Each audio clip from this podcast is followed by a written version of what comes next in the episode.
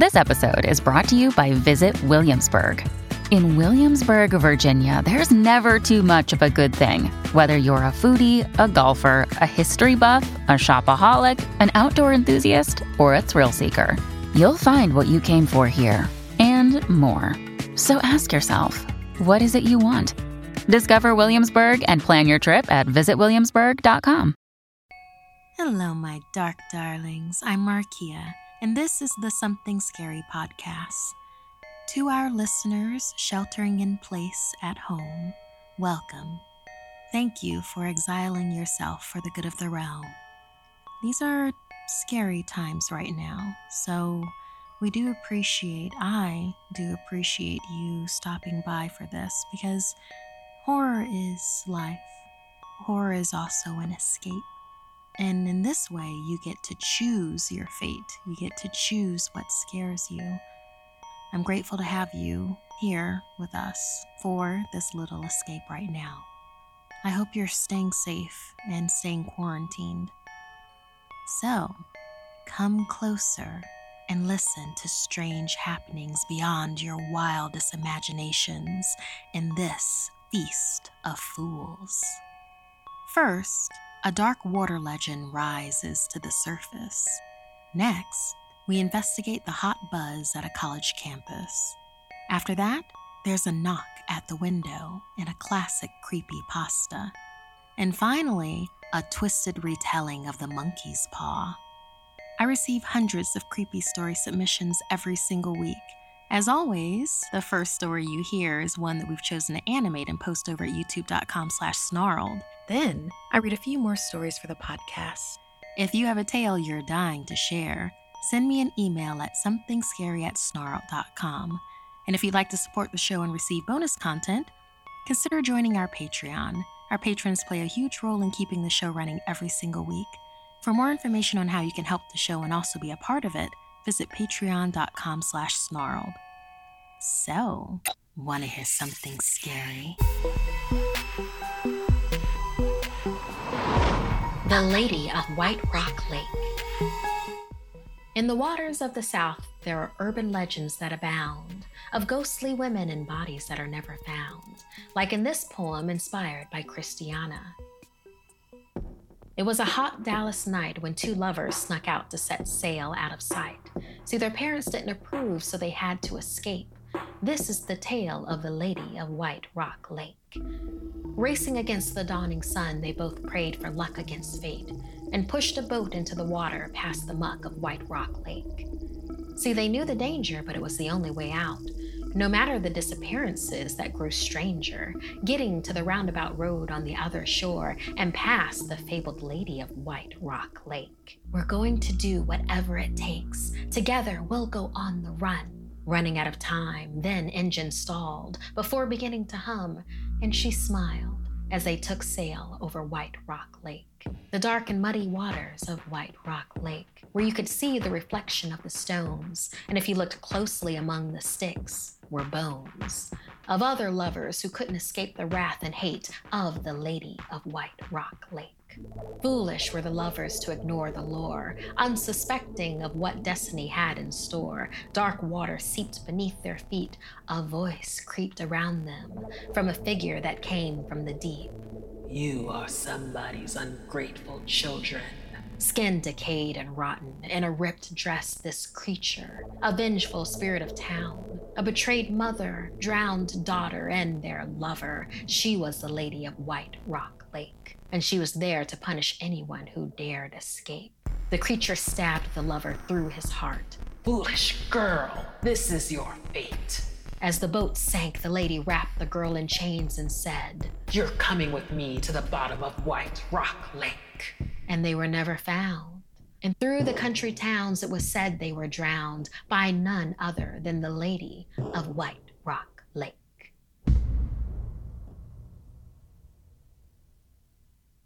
Angie has made it easier than ever to connect with skilled professionals to get all your jobs done well. If you own a home, you know how much work it can take, whether it's everyday maintenance and repairs or making dream projects a reality. It can be hard just to know where to start, but now all you need to do is Angie that and find a skilled local pro who will deliver the quality and expertise you need. Angie has over 20 years of home service experience, and they've combined it with new tools to simplify the whole process. Bring them your project online or with the Angie app, answer a few questions, and Angie can handle the rest from start to finish or help you compare quotes from multiple pros and connect instantly, which means you can take care of just about any home project in just a few taps. Because when it comes to getting the most out of your home, you can do this when you Angie that. Download the free Angie mobile app today or visit Angie.com. That's A-N-G-I dot com. There is safety behind closed doors because we never know what could be hunting for us outside. Like in this classic creepy pasta from Anonymous. I lay in my bed, restless and alone on a dark and silent night. I toss and turn in my bed, trying to find a comfortable spot, but I feel uneasy. Something about tonight just didn't feel right. I toss and turn until I finally find a comfortable position. I close my eyes, but it doesn't make a difference. It's too dark in my room to see a thing, anyways. I guess it takes time for my eyes to adjust to darkness. I lay there, still and silent, on a dark and dank night. My body is relaxed, my mind is blank, and I'm ready for some much needed rest. Instantly, the silence is shattered, and my mind fills with fearful thoughts as my startled eyes flash open. Knock, knock. It's almost undoubtedly the sound of a fist on glass. But no, it couldn't be. What would someone's motivation be to wake someone alone in their home? Think logically. If someone wanted to break in, why would they warn me with a knock? They would just break in, making a loud and obvious noise or try to be as silent as possible. Why would they knock? Monsters don't exist. I could give myself some peace of mind and simply look out the window, but I'm facing the other way and I'm too timid to turn my head, afraid of finding my greatest fears standing outside my window. What could it be, though? Maybe a couple of birds flew into my window. No, that's too unrealistic. Could a group of kids be running around late at night, knocking on windows to get a few laughs? It's a possibility. Come to think of it, maybe it was my imagination. Maybe I heard the usual creak in the house, and my paranoid mind has mistaken it for a knock. Nope, that definitely wasn't my imagination. Those damn kids are persistent. They don't want to quit until they get that reaction. Maybe some sick, twisted freak is standing outside waiting for me to look so he can smash through and attack me. No, don't think that. Don't get paranoid. Besides, he's outside, I'm inside. Until I hear a shatter, I know I'm safe. Monsters don't exist. Besides, I haven't moved yet. Hopefully, those kids will think I'm a heavy sleeper and leave me alone. No, it can't be kids. No kid would wait around this long just to get a reaction from one lonely guy. They just get bored and move along. But what could it be? Why would a serial killer target me of all people? Think logically. Monsters don't exist. Don't get paranoid. They're outside, I'm inside. Until I hear a shatter, I know I'm safe. But if it's not a monster or some sort of killer, what could it be? Just pretend to be asleep and maybe they'll go away. Oh God, I can't think of a noise I hate more than that persistent knock. Please go away. Just leave me alone and let me be. There's no hope. It's going to get in here and do sick and horrible things to me. Inhale. Take deep breaths. I can feel my heart pound out of my chest. Just relax. Monsters don't exist. Remember, they're outside. I'm inside. Until I hear a shatter, I know I'm safe. Repeat that. Don't let your fear get the best of you. Just pretend to be asleep. Don't move a muscle. They're outside. I'm inside. Until I hear a shatter, I know I'm safe. Monsters don't exist. Just pretend to be asleep and pray to go away. They're outside I'm inside. Until I hear a shatter, I know I'm safe. Frightful tears begin to drip down my face. Monsters don't exist. Monsters do not exist. I begin to whisper to myself. They're outside, I'm inside. Until I hear a shatter, I know I'm safe. They're outside, I'm inside. Until I hear a shatter, I know I'm safe. I can't take it anymore. I'm gonna go mad listening to these knocks. At least if I see what it is, I'll have peace of mind. Take a deep breath. I repeat to myself one more time. They're outside, I'm inside. Until I hear a shatter, I know I'm safe. I take a few more breaths, my heart pounding as hard as it's ever pounded at a mile a minute. I slowly turn my head to face the window. My heart sank into my chest, and I'm too afraid to scream or move. I turned my head to find a pale figure with beady black eyes staring through me and into my soul as a horrid grin creeps across his face. It was standing inside the whole time, knocking on my window. This is a wondrous creepy pasta, classic one, written by Anonymous. Have you heard of this tale before? How well will you sleep tonight?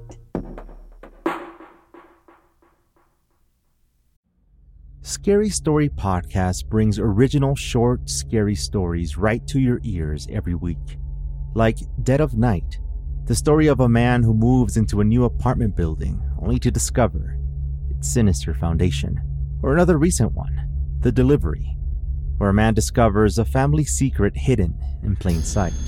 Have you ever listened to a scary story that lingers as if it reminds you of a long lost memory? My name is Edwin Covarrubias, host and writer over at Scary Story Podcast, where every episode brings you a short, original scary story every week.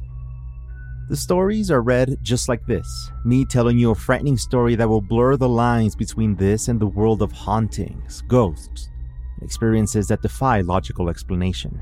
You can join us by searching for Scary Story Podcast on your app right now. It's the show by Scary FM. I'll see you over on Scary Story Podcast.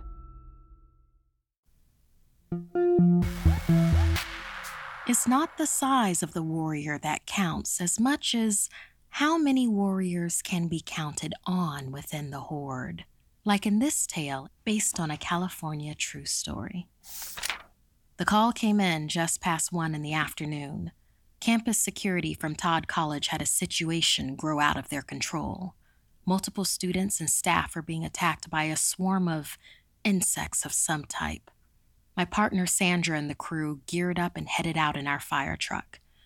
Usually, animal control and the city exterminator would take care of something like this, but we'd been called in as well. While it wasn't unusual for us to answer emergency calls at the school, no way were we ready for what we were about to face. Turning in behind the ambulance, a throng of people ran for cover heading away from the new science labs. Black smoke was pouring out of a window from the building. We couldn't see any flames, though, just the reflection of this black mass trailing across the glass front of the building. We all hopped out of the truck. Sandra ran ahead to assess the situation while me and the crew readied the Quint, our fire truck, for action. Ragged screams tore through the air. I found myself walking away from the truck, trying to make sense of what I was seeing. It was widespread panic, more panic than I've ever seen at the sight of any fire. Then I noticed that the smoke was going against the wind, winding around and enveloping the crowds within this long mass of cloud like darkness. People crushed each other, flailing around in the street. The floating, amorphous blob hovered over everyone. There was no escape. Sandra stumbled back, clutching at the truck. That's when I noticed their faces the large welts all over their cheeks and necks, eyes and throats swelling shut, tearful shouts for God, for anyone to save them. It's bees, Sandra gasped. I'm allergic. Oh God. Then there was a burst of glass breaking. Doors and windows from the biology greenhouse were burst open by another wave of killer bees. It swayed threateningly. The angry drone chilled me to the bone as it snaked out of the building and out into the air. The swarm grew, morphing into a block long horde of bees descending on us all. I turned to Sandra. Get back inside the Quint. Before getting safely back in the truck, she handed out our CO2 extinguishers. Shutting the door, she got on the radio to call for backup. We'd need whoever could make it. Heading out with the extinguisher, lancing pain raced through the side of my neck. Crying out, I smacked the bee. The carcass tumbled down my arm and caught on my jacket. Looking down at it, I realized it was no normal insect. It looked roided, bigger and deadlier than any bee I'd ever seen. One of the students came up to me, pleading for help, their eyes swelling shut as their bodies started to jerk. I hoisted them in a fireman carry back to the truck. When I got close, Sandra opened the truck door. Swatting the air around her, she helped me get the student inside. With the help of some of the campus police, we began to spray CO2 at the swarm to clear a way into an auditorium. The cops called for everyone to take cover, seal all the windows and doors until help arrived. Ambulances took as many as they could for as long as they could hold them off, but the bees just kept coming. One of the cops, waving others to safety, was suddenly covered from head to toe in a swirling mass of bees. Too far away, when some of us were able to get to her, we were too late. She lay motionless on the ground, dead eyed, face swollen, tongue jutting out of her mouth. There were more bodies littered throughout, covered in either weeping welts or covered in bees. More firefighters arrived to redirect the out of control, deadly mass with CO2 and water. We sprayed it up in the air to push them into the sky. There was no stopping this swarm of mutant bees, only a small chance at delaying their attacks while more people were whisked to safety. The sting on my neck was swelling up. It felt almost as big as a baseball, and I began to choke. Unable to breathe, I passed out on a gurney, hoping my partner and the students were okay. First responders, including firefighters, faculty, students, and police, were attacked by an aggressive swarm of bees today at Todd College. Multiple people have been taken to the hospital, with at least five fatalities and many in critical condition. A faculty biology teacher and beekeeper, Naya Barker, estimated there were between 30,000 and 40,000 bees at the scene. She further stated that these bees were, quote, unnatural abominations. An anonymous insider has reported that the insects were actually mutated, a genetic splicing experiment gone wrong in an effort to promote breeding to save the species. It was an unsanctioned experiment led by biology professor Jordan Costa. Dr. Costa was overtaken by his bee colony and was the first confirmed fatality of this new breed of killer bees. The situation is unfolding, but Professor Naya Barker estimates that the killer hive will grow as it moves through the region and interbreeds with the local bee population.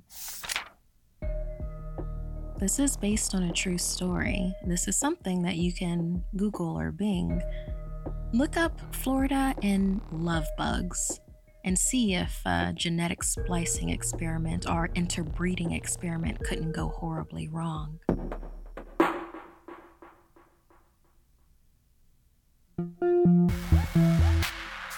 And now a retelling of the original Be Careful What You Wish For story, based on The Monkey's Paw by W. W. Jacobs. My father hoped he'd get a promotion when the American, Mr. Morris, took over the Meridian Shoe Company as CEO. Word was that Mr. Morris was part of old money and connections and had used both to buy himself the office. My father deserved that title. He was a top executive who had built an amazing community among the employees. Instead, he was assigned to train Mr. Morris during the takeover. He didn't even fight it, which honestly made me a little embarrassed for him. But my father did, however, push one request. Mr. Morris was to have me as his personal assistant. Maybe I could get us to the family dream. It would just take a bit longer. On his first day, Mr. Morris called us into his top floor office at headquarters. They went over staffing cuts, downsizing to move some production overseas. I could tell my father didn't agree with the decisions, but surprisingly to me, Mr. Morris seemed pragmatic. His choices would hurt some, but the company itself might prosper. As the meeting went on, I could feel Mr. Morris sizing me up, judging my business acumen. I love my father, but a small, guilty voice inside me hoped that I measured up. At the end of their meeting, Mr. Morris turned to me and offered me a wooden box. I would like us to start on the right foot. A young man's future in a position like yours is a gift of opportunity. I slowly opened the box. Inside, it was lined with a velvet interior, and the middle of it was a shriveled and mummified object. A monkey paw for luck, he smiled. An old trinket from my family's vast Middle East artifacts collection. It gave me luck when I needed it, and now I give it to you. Sorta grossed out, I tried to hide my frown. I don't know if I can accept this. Don't you have a son to give this sort of. I would have liked to give it to a child of my own, but alas, I no longer have one he said, a little oddly. My dad gave me a look that spoke, Be grateful, Clive. So I thanked Mr. Morris. The Indian curator we purchased this from said it's good for three wishes. Use them wisely. Just a token of my appreciation for your welcoming me into the company. He laughed and offered us a drink to toast to new beginnings. Baffled and a little disillusioned, I drank. My new boss had just given me a dead animal limb he thought was magical. At home, I gingerly took out the monkey paw as we explained to my mother what had happened that day, along with the three wishes that I could supposedly be granted. Disdainfully holding the mummified thing in the palm of my hand, I snorted and jokingly said, Well then, I wish for $20,000 for our family. Just then, I felt the paw jerk in my hand. Mouth agape, I looked down at it. One of the fingers on the paw had twisted around on itself and curled in. I dropped it with a shout. It, it moved.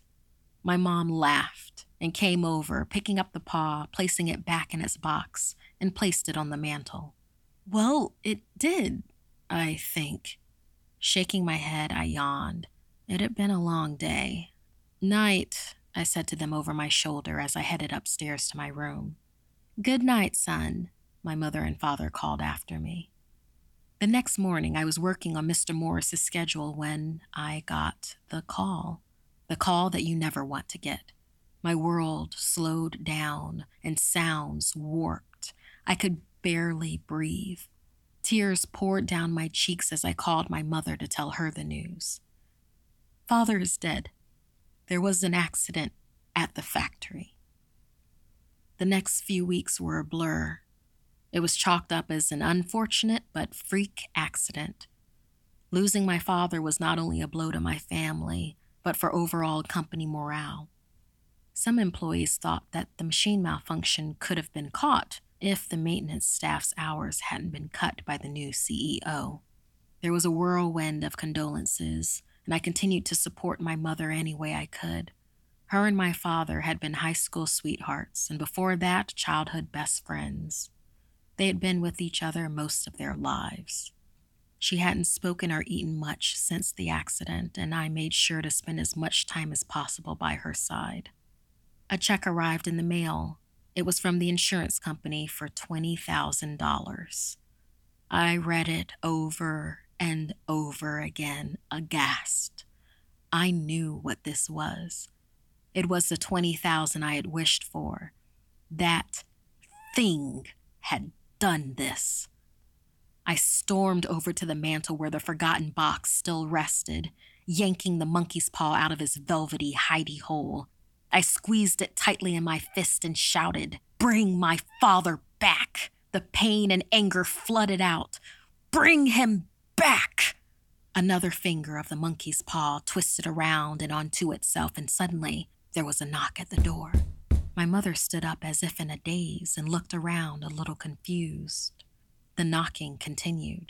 Her gaze skipped over me and locked onto the door. She began walking towards it.